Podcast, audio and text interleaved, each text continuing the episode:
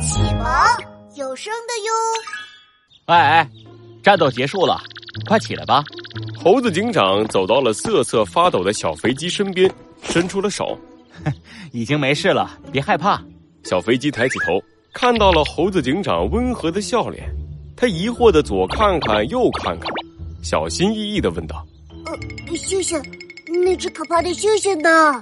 那躺在那儿呢。”小飞机顺着猴子警长指的方向看去，猩猩倒在地上，口吐白沫，两只眼睛都变成了圈圈。小飞机一下露出了崇拜的表情，激动地抱住了猴子警长的大腿。哇，你真是太厉害了！居然一下子就打倒了这只可怕的猩猩！哎，你可以收我为徒，让我跟着你吗？收你为徒？这个，呃，求求你了！村子里的动物都说我是胆小鬼，你是我见过最厉害的人，跟着你，你一定可以打败魔王。这样，我回去之后就可以说打败魔王也有我的功劳。哎呀，他们就再也不敢嘲笑我了。我求求你了！这个，这个，哎，好了好了。我答应你就是了，你先把手松开。真的吗？哇哦，太好啦！呀呼！哈！小飞机松开了手，兴奋的在原地欢呼起来。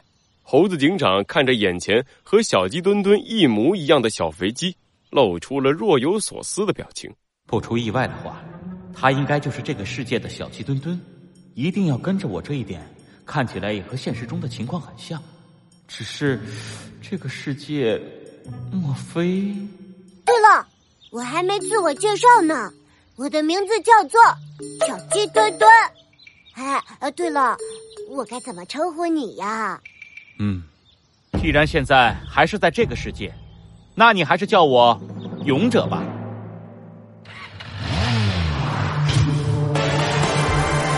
罪恶藏在谜题之下，真相就在推理之后。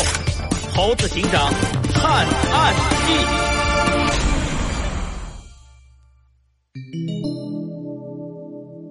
番外篇：猴子警长的奥德赛二。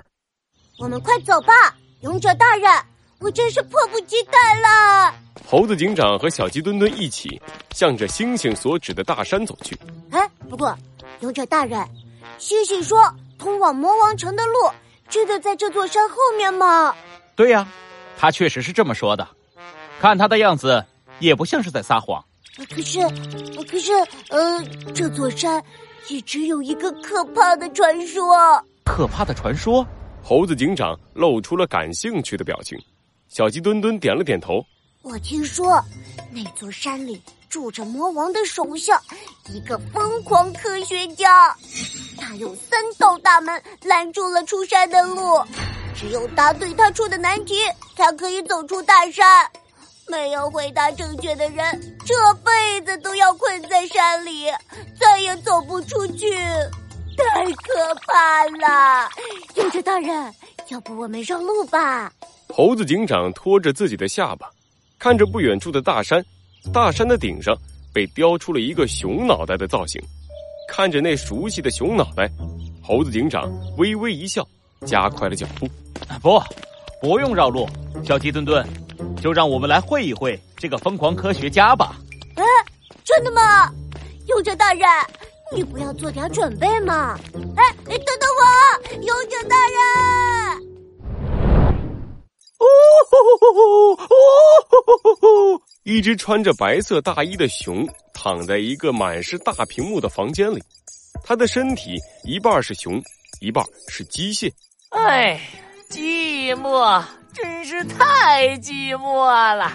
已经好几天没人来挑战本天才设下的难题了。